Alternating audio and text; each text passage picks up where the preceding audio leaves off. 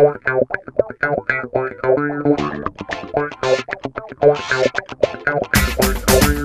everyone, and welcome to Open Door Philosophy, a podcast for a high school philosophy teacher, that's me, and his former student who's currently studying philosophy in college. That's me. Unpack a variety of big philosophical concepts in an understandable way, all towards the purpose of living a good life.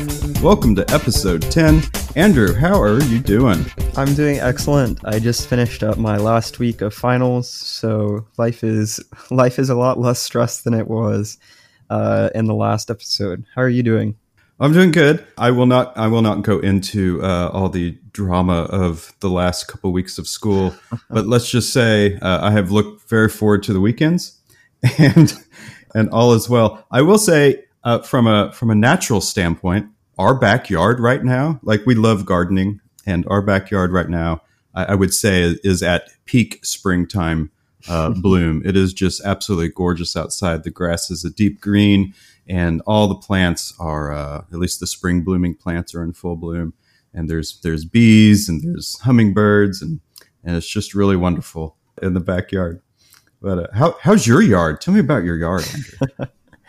Ah, I'm not. Uh, I'm not a gardener. I I guess it looks good. I I really been for the past few days. I, I guess everyone who's listening won't know this, but I've been. Uh, this will in about a month time from now. I will be taking the LSAT, so I have been crammed up inside my room studying logic puzzles and such like a good Oh my gosh. philosopher. So I I have not unfortunately had much time to go outside, but maybe in when this episode drops, we can put a picture up on uh, our Instagram at Open Door Philosophy, and people can check out uh, what we're talking about. Oh, sure, that would actually be great. Um, you know, Henry David Thoreau would would recommend a walk for you.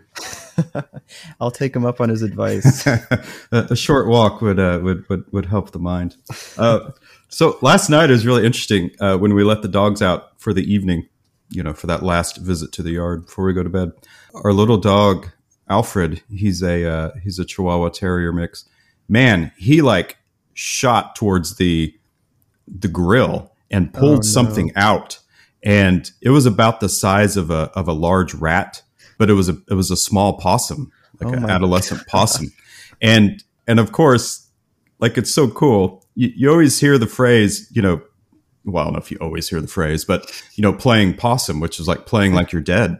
Kirsten was like, "Oh my gosh," you know, and I was like, "No, no, no, it's okay, it's okay." And uh, that little possum was just laying there, completely lifeless, and and and and Alfred hadn't done anything to the possum; he just dragged him out. Like the possum wasn't hurt, but he was playing possum, and so you know, we got the dogs back inside, and we stood there, and about thirty seconds later, that little guy hopped right up and just scampered off. I was like.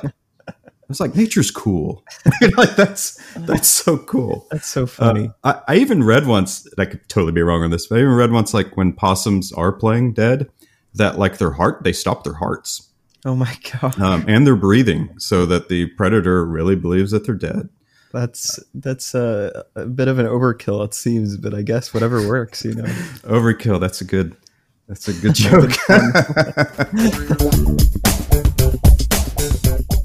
All right. Well, before we dive into the uh, the, the depths of this episode, uh, Andrew, this is episode ten. We Ah, made it's it. exciting. it is exciting. And I know this isn't an anniversary necessarily, uh, but I did look up, you know, what is the traditional gift for for for 10th anniversary, and uh, and it's 10, T I N, 10. So uh, I. So I would like to know if I were to give you a gift, uh, what is an item that you'd really like that's made of tin? I think the the most practical thing that anyone can give that's made out of tin is tinfoil. You can just make tinfoil hats. You can grill with it. so I think uh, some tinfoil would be uh, a great object made out of tin. What about you? Ten pieces of tinfoil. 10 pieces of tinfoil. I'll go to HEB and get you some uh, some Reynolds wrap or whatever. Well, you know, my first thing I think about is is a cup, a tin cup. Uh, you know, tin is light, and so it's really great for camping and stuff. So you can- Interesting. so you know, you got to have your coffee, no matter where you're at, whether you're in the woods or whether you're at your house. So maybe a tin cup. well, anyway, excited about uh, excited about episode ten. We hope we hope everyone enjoys this one. So today's episode is very near and dear to my heart. It's we are going to be talking about Plato, one of his most famous dialogues called the Phaedo. I guess that rhymes almost. Uh, anyway, um, it's a very famous dialogue. Not only does it discuss the last moment of Socrates' life, where he's, you know, he drinks his hemlock and he dies after being put on death, and the apology, but it also really presents this interesting metaphysical account of the human soul. So I guess just to give just to give a little context of you know how Socrates has found himself in this position. Uh, this is, I believe, the third or fourth dialogue in a series of collections. Uh, the first one is the Euthyphro. So Socrates has been called to court, basically, and, and he's he's been called to, I guess, appear before a, a group of judges, and, and he has this discussion about piety. The next one uh, is the trial of Socrates, probably the most famous out of the bunch, called the Apology. That means defense speech in uh, in Greek or something to that extent. The third one is the Credo or the Crito. That's just a discussion uh, with one of Socrates's pupils about how Socrates should or or why he should not escape, even though he has the chance from his death. And finally, this is the Phaedo, where Plato is thinking about death and because he's about to die. Mr. Parsons, do you have anything to add on this before we launch into the discussion? So, the last couple of episodes, we've been talking specifically about books. We talked about uh, Falling Upward, Father Rohr. Uh, last episode with uh, our guest Carson, we talked about mini Nietzsche books. And so, if, if, if you're interested in the books that we're talking about, uh, we do have a list on our website at opendoorphilosophy.com. But also, the thing to point out with this particular dialogue that we're talking about today is that it's not a book. This dialogue is a will be found in a collection of dialogues. So if you're, if, I mean, if you go to Amazon, if that's your place, and you type in Phaedo, uh, it will pop up. But but know that it will come as a part of a collection rather than a than a specific book because it's probably only maybe seventy pages or so. Yeah, it's um, so it's it's short. Andrew, before we get further into this, t- tell us a little bit about about how Plato writes. Like what what is a dialogue? Yeah, so something interesting that Plato does in all of his dialogues, I, I believe, he uses this mouthpiece of Socrates to write. And there's usually I mean, I guess there always for it to be a dialogue, there's a there's a certain interlocutor or person that Socrates is kind of debating against to uh, in the Republic, he he argues against this guy named Thrasymachus and Glaucon, a bunch of people. In Crito, he discusses with the Crito or with Crito, and Phaedo, he's he's discussing with uh, a few people. Now, there's a lot of historical, or, or I guess not historical, but a lot of analysis on why Plato's actually using this method. But I think my favorite, which I've kind of alluded to before in previous episodes, is that the dialogue one it, it, makes the reader feel like they're part of the conversation which is great. It, these are very easy to read by the way i think at least to get through. But secondly it offers a great kind of method for practicing philosophy thinking about the arguments and such. Mm-hmm. i think that often in these arguments we see that there there are points to disagree with socrates about. And i think plato is specifically using these opportunities to kind of engage with the reader and ask them to question Socrates uh, and provide room for kind of commentary, I guess, on the reader's part, uh, which is pretty cool. Yeah, and as a follow up question, um, you know, we say this is Plato's dialogue, yet in all these dialogues, the person who's really doing the talking is the character of Socrates. So when we say Socrates says this, is that Socrates talking or is that Plato talking? Because right. we call it Plato's dialogue. Uh, I think I'm going to give it an answer that you taught me a few years ago. So yeah, so I think the the dialogues of Plato are kind of traditionally ascribed to being from three periods.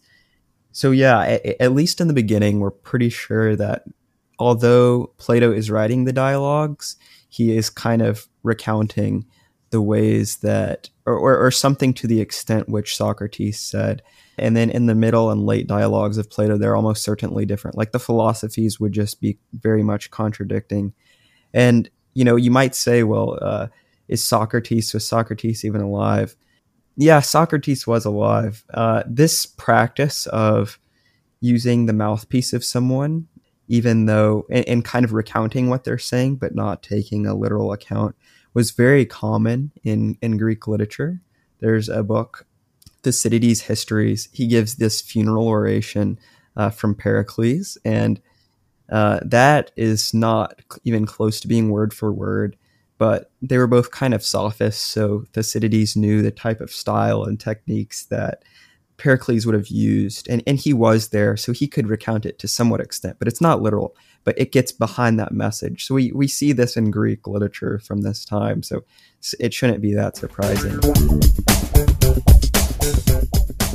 So throughout this dialogue, as Socrates is thinking about his own death, his friends, I, I believe, are ask keep asking him why he's so calm, uh, and and he he this is kind of built on the foundational idea that Socrates believes that his soul is immortal, indestructible, and deathless.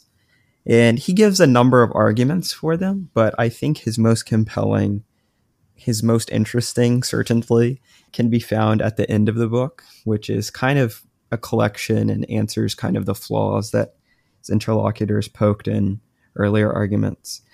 But yeah, the, the basic idea of the argument is that the soul is immortal, indestructible, and deathless.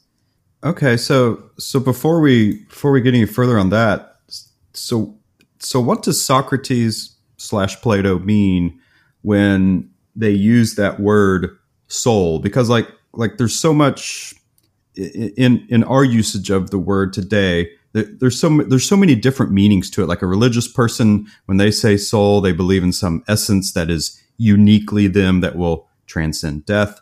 Uh, metaphysically, like outside of religion, we might use it to indicate like someone's life force, or um, or we might mean it to to be someone's say their consciousness, or like the emotional seat of, of, of human nature. But even in culturally, you know, we use it in phrases like you know, man, I'd love to love to have some soul food. Or we might say of a of a song we heard, we might be like, yeah, that song's got a lot of rhythm, but it doesn't have any soul.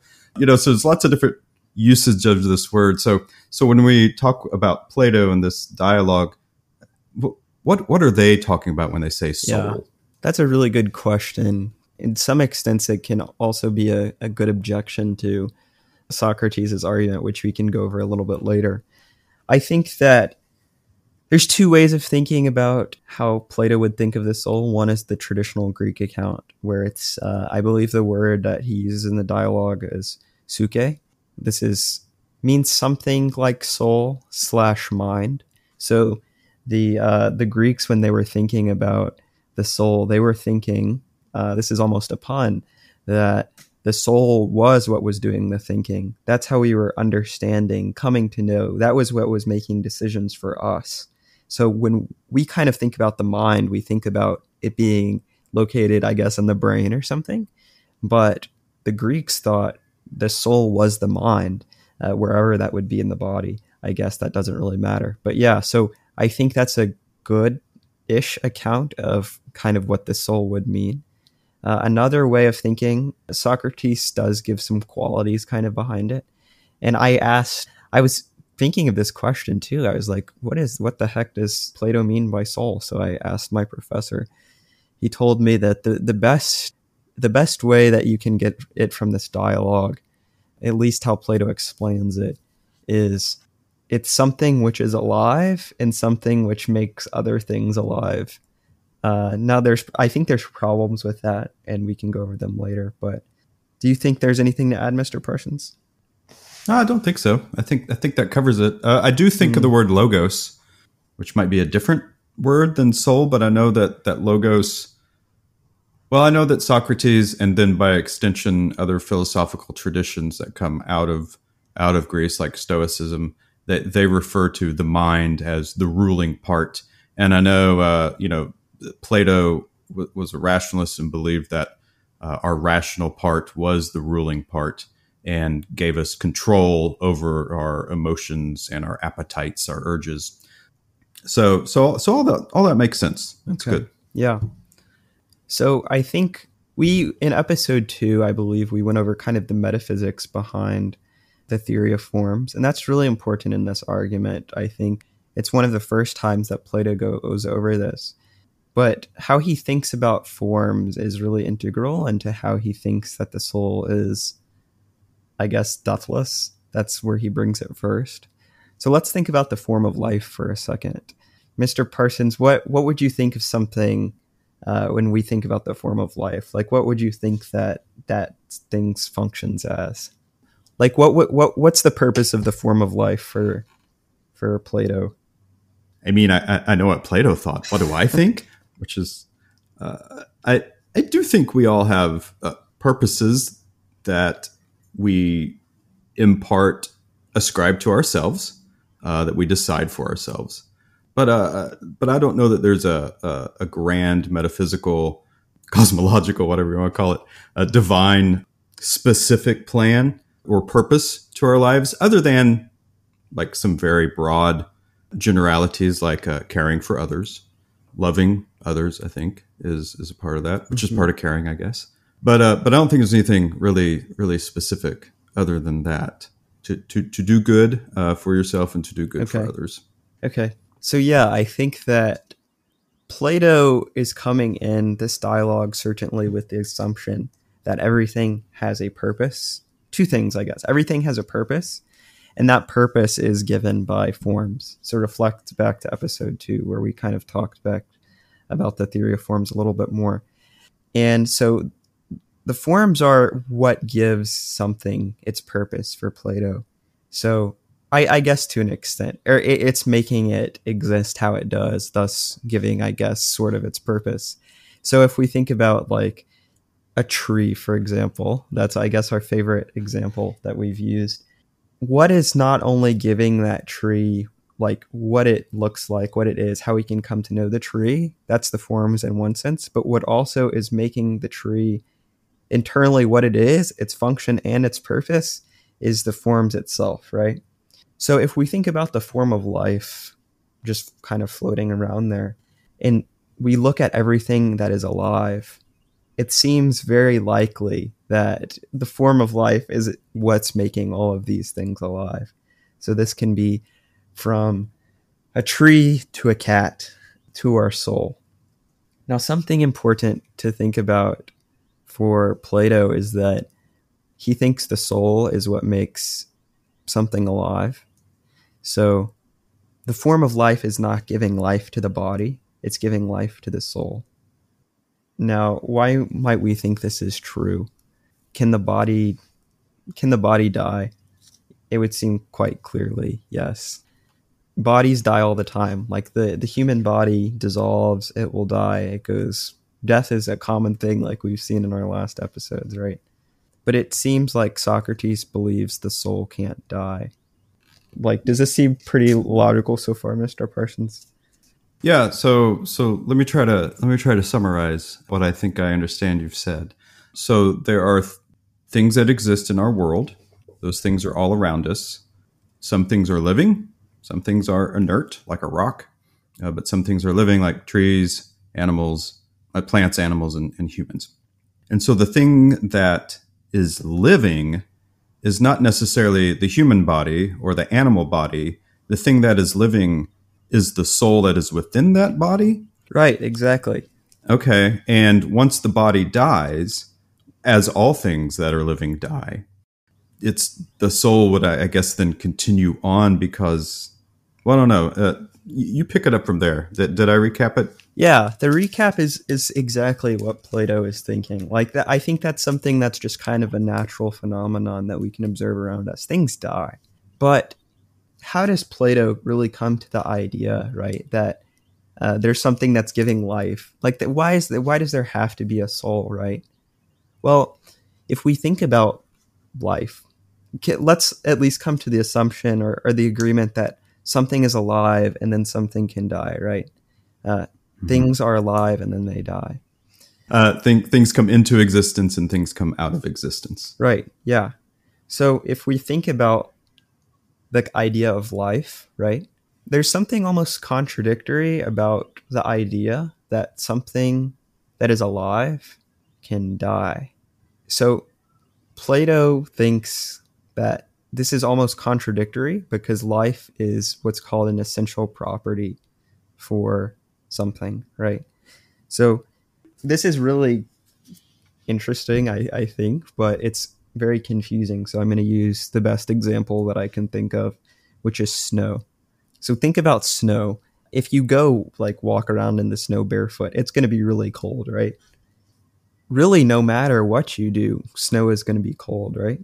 But snow, basically, what I'm trying to say is snow can never not be cold, right?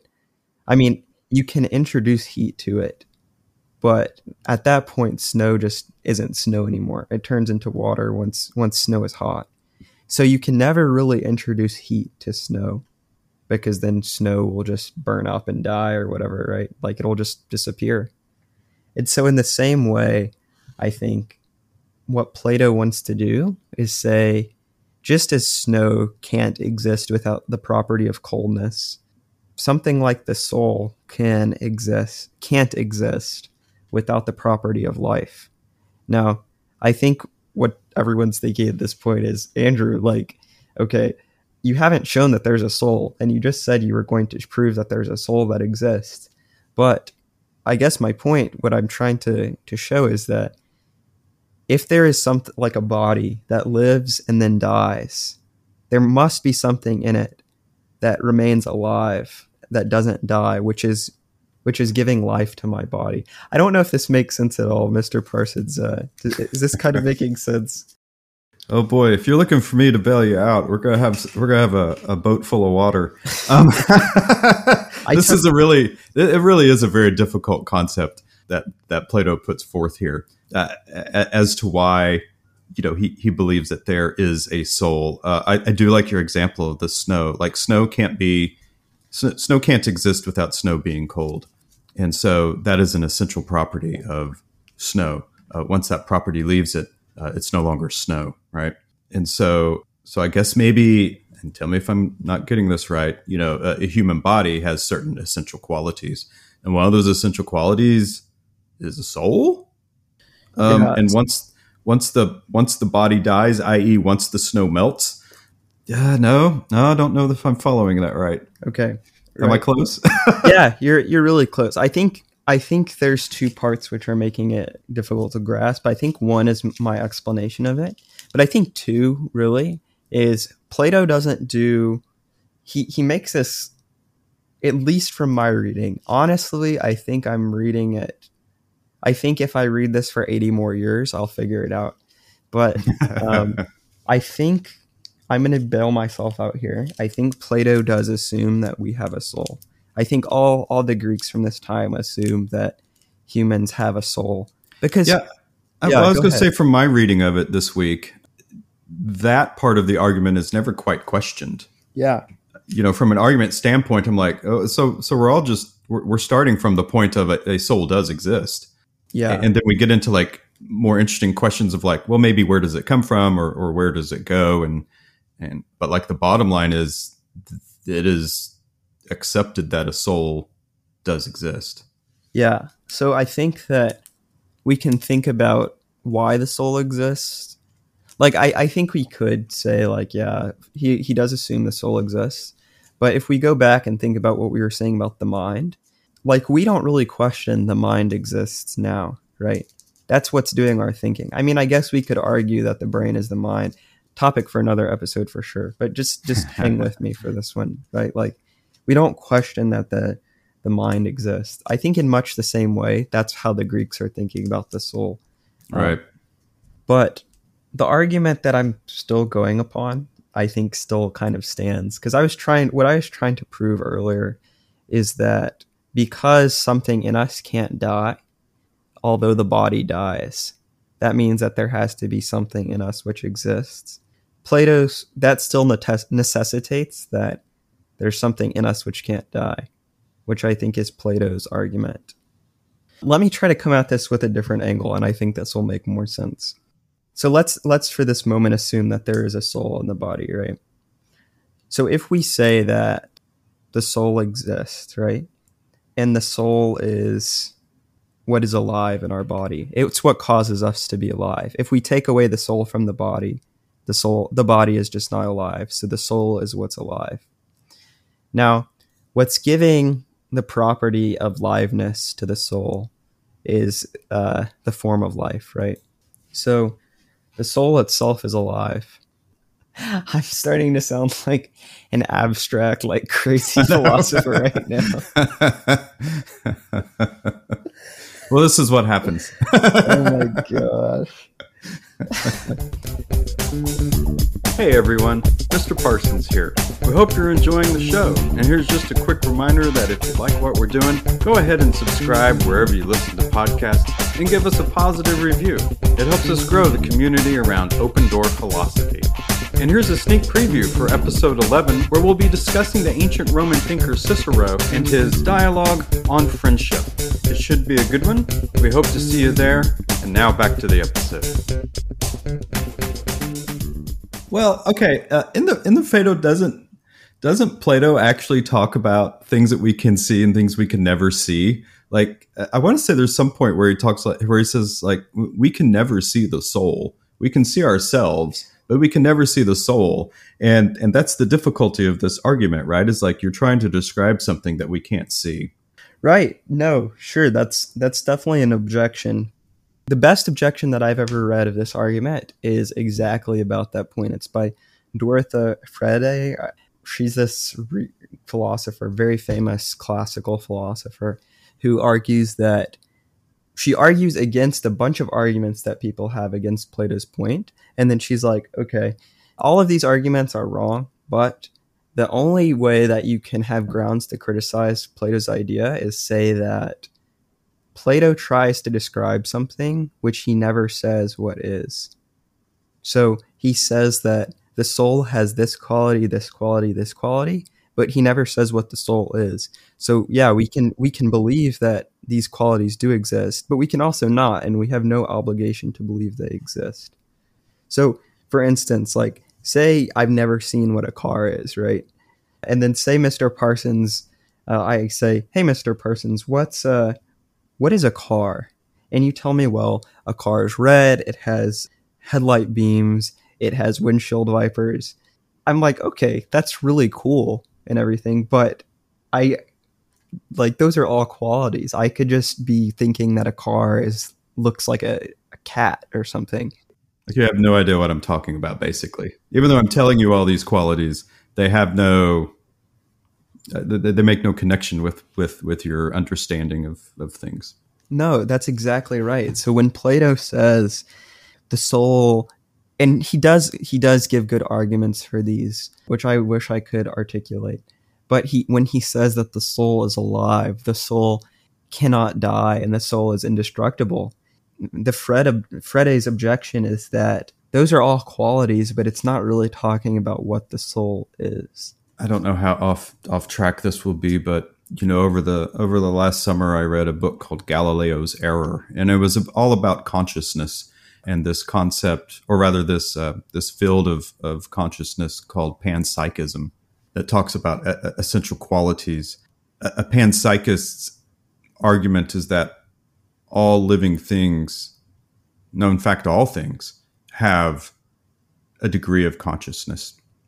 Now, it's important to point out a degree of consciousness. Uh, panpsychists would not uh, would not argue that uh, you know an, an, atom has the same level of consciousness as a human being. So so degrees, of course. But one of the arguments is that uh, you know, from a scientific standpoint, and the author Philip Goff says that uh, you know, from a scientific standpoint, we can talk about what an atom does, like an atom spin, and they uh, they bounce off of other atoms so, so you know, we talk about we, we define what an atom is by what an atom does, but his point is like that's great. Science can tell us that, but an atom science does not tell us what an atom is, and and maybe that's kind of what you're talking about a bit with the with the soul, like like you can't ever really say what it is.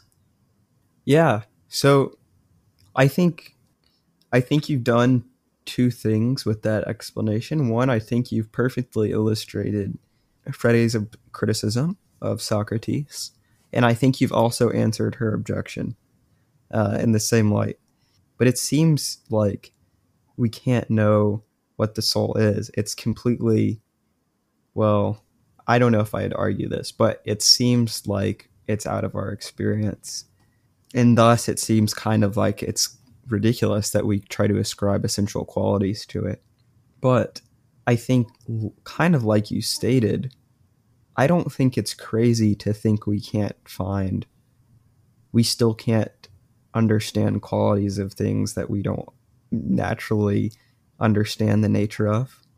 So I don't know if that Fred's Freddie's objection is necessarily binding. Yeah, there are a number of things in our existence that we don't really understand. We know that they exist. We may or may not be able to see them. Uh, there's a lot of things that we can't see that we think we understand. Certainly, mathematics is a good example exactly. of that. When you talk about geometry, yep. you know, a perfect circle, a perfect right angle, these types of things. You know, I also think of Nagel's uh, famous essay on on what it's like to be a bat. You yep. know, we can see a bat, we can observe a bat, but we will never, we can never really truly understand the the inner experience of what it's like to be a bat. We don't know what it's like to see with sonar. Uh, we don't know what it's like to fly uh, and certainly live nocturnally, et cetera, et cetera. So we do we do imagine and try to use reason to make to make observations about things that we will never observe and or experience. And so the soul is just like another example of that. And so, you know, if we're going to make assumptions about like, you know, what our what our dogs think about and feel, you know, is I mean, at least we can observe a dog and we can see that they wag their tail and all that kind of stuff, but but we don't really know what it's like to be a dog. And and I, I guess maybe maybe that's a counter argument. No, I think that's that's a, that's a perfect example. Exactly what exactly what I was going for. So think about the concept of infinity, right? we can't know what infinity is. It's literally de- indefinable because we can never say, "Oh, infinity is like ten million seven hundred sixty-three. Right. We'll never experience infinity. Exactly, but we can still come up with characteristics and qualities about what infinity is. Right. We, like I just said, we know that infinity is indefinable. We know right. that it has um, no beginning and no end. Exactly. So we know all of these characteristics about it there there's more too. Uh, I'm not not the, the greatest mathematician in the world, but there's a lot of qualities of infinity, but we don't know what it is. And just the same way, we might not ever be able to experience the soul and really know what it is, but I think it's certainly we can still come to think of arguments about it. Now, something I was just thinking about though is like some people think that infinity is just a concept. I think that too, actually, that you know, infinity is not something real that exists in the universe. Uh, there's never going to be an infinite amount of gummy bears or something locked in a room. so that's keep me con- away from them. so, so yeah, that's that's a infinity might be a concept, but it's not necessarily real. And so, sure, I don't think that's what Plato's saying. So in the dialogue, Socrates has these uh, conversation partners. You know, we call them interlocutors in, in philosophy, who have questions of Socrates in terms of, you know, okay, so so taking that a soul does exist. You know, one of the questions is like, well, when it comes into the body, you know, where was it before that? Uh, did it does the soul exist before it comes to a body? And then uh, his other conversation, his other interlocutor you know suggests like well you know what happens to the soul after the body dies? How do we know that it goes on? So mm. what are uh, what are plato's arguments to this? Because it's a very important argument for socrates who is about ready to die. Yeah. No it's extremely important. So socrates yeah he's about to die. So what he thinks very interesting. And i think it sets a long legacy actually for these uh, greek and roman philosophers he believes the soul exists, has always existed, and will forever exist. You know, the soul is immortal and indestructible. So yeah, he he thinks that the soul is always there, will always be around. Plato believes in something like reincarnation. Well, that was going to be one of my questions. Does, does his theory imply reincarnation? Y- yes, yeah. So he, he does add, he does argue in one of his dialogues that reincarnation is a thing. Uh, so that's very interesting. But let's think about this for a second about why he thinks the soul is immortal. Simmias comes up to Plato and he's like, "Hey, yeah, this is a great argument for why the soul exists, but how do we know the soul will always exist, right?"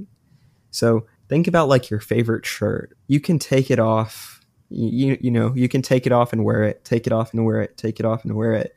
But eventually you're going to wash it enough times that the shirt, I don't know, rips apart or or is just uh, kind of torn apart by the water, right?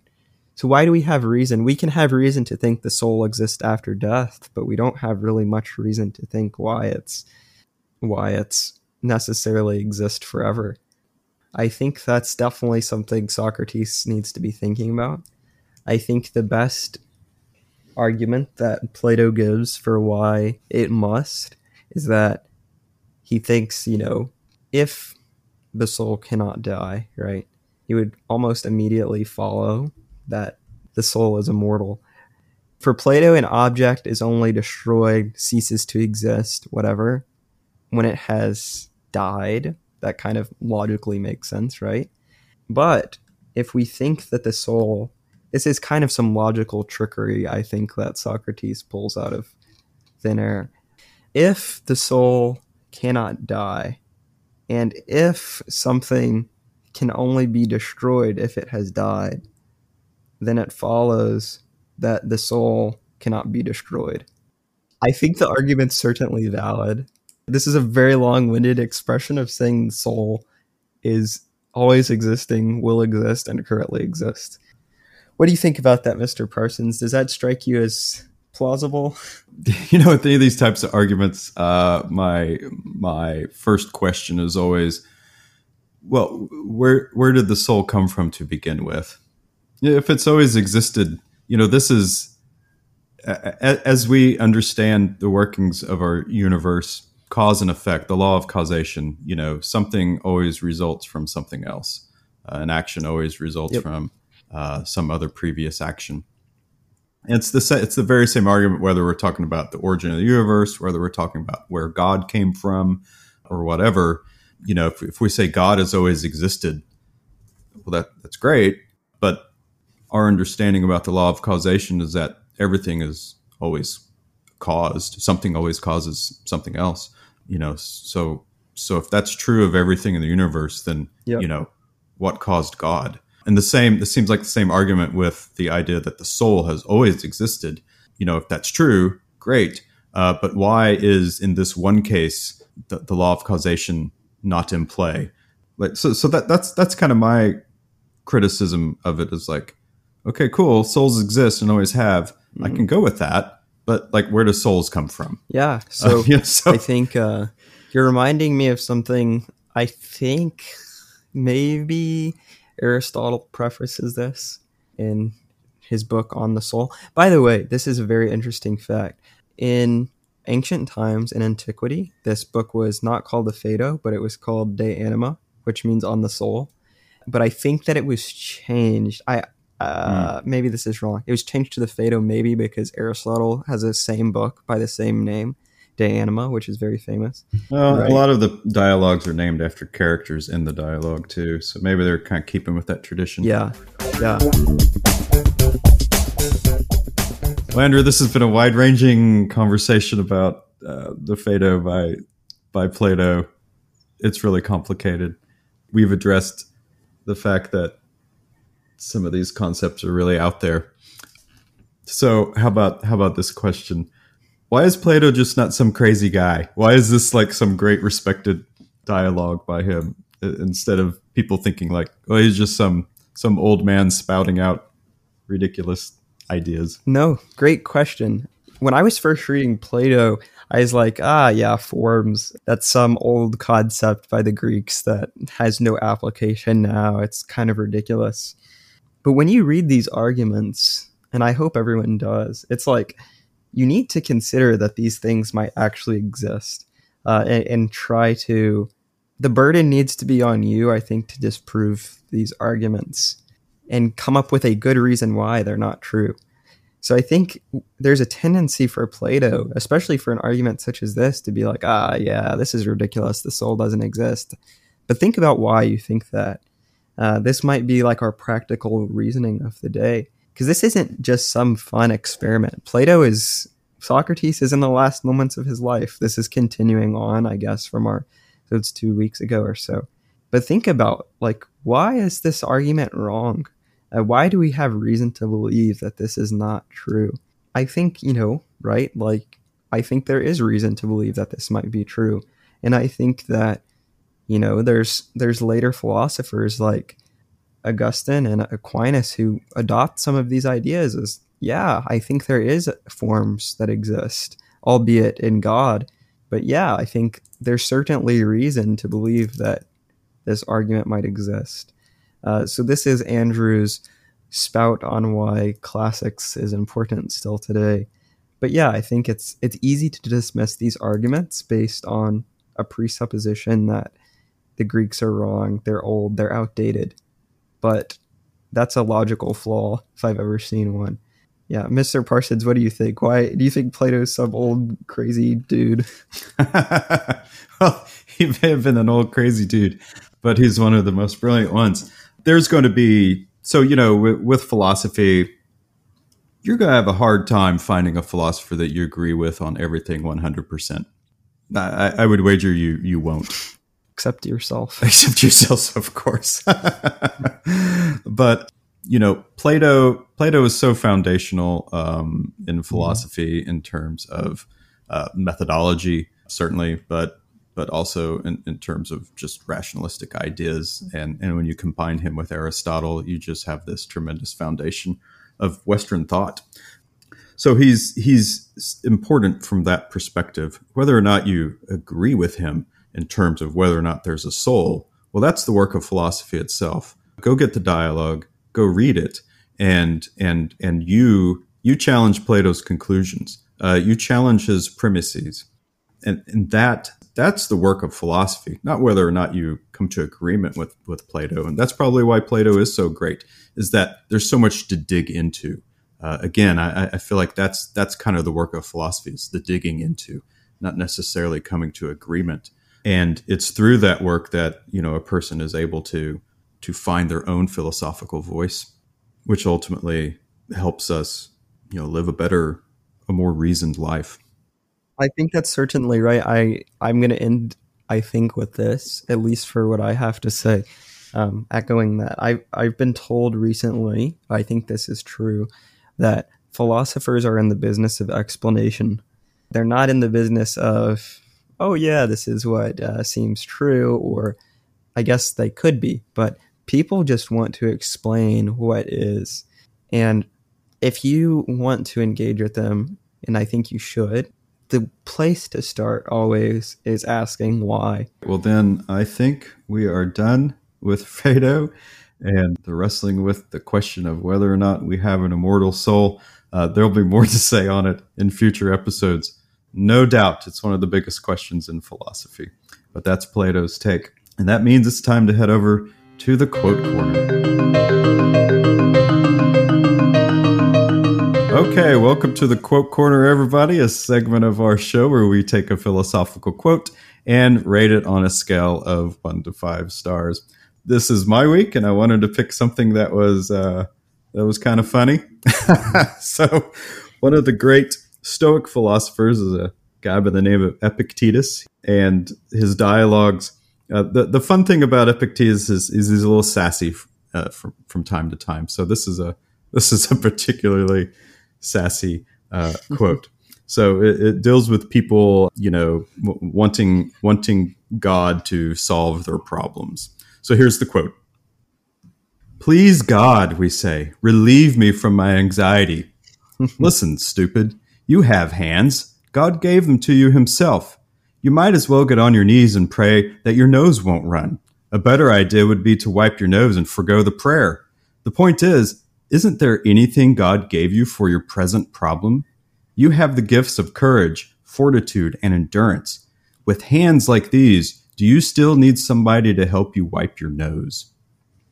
So that's from Epictetus Dialogue, Book 2, uh, Chapter 16. So that's a fun one. yeah, this takes the cake for the funniest uh, quote from the quote quarter, I think. Definitely shows you the sassiness of Epictetus. I'm just going to I'm gonna give it five. I'm going to discuss it. You're just dropping five. Boom. Yeah, I'll I'll explain after you, but Okay. yeah, it's a five for me. Uh, well, one thing I would love to know is like uh, exactly what other words might be translated for that word "stupid."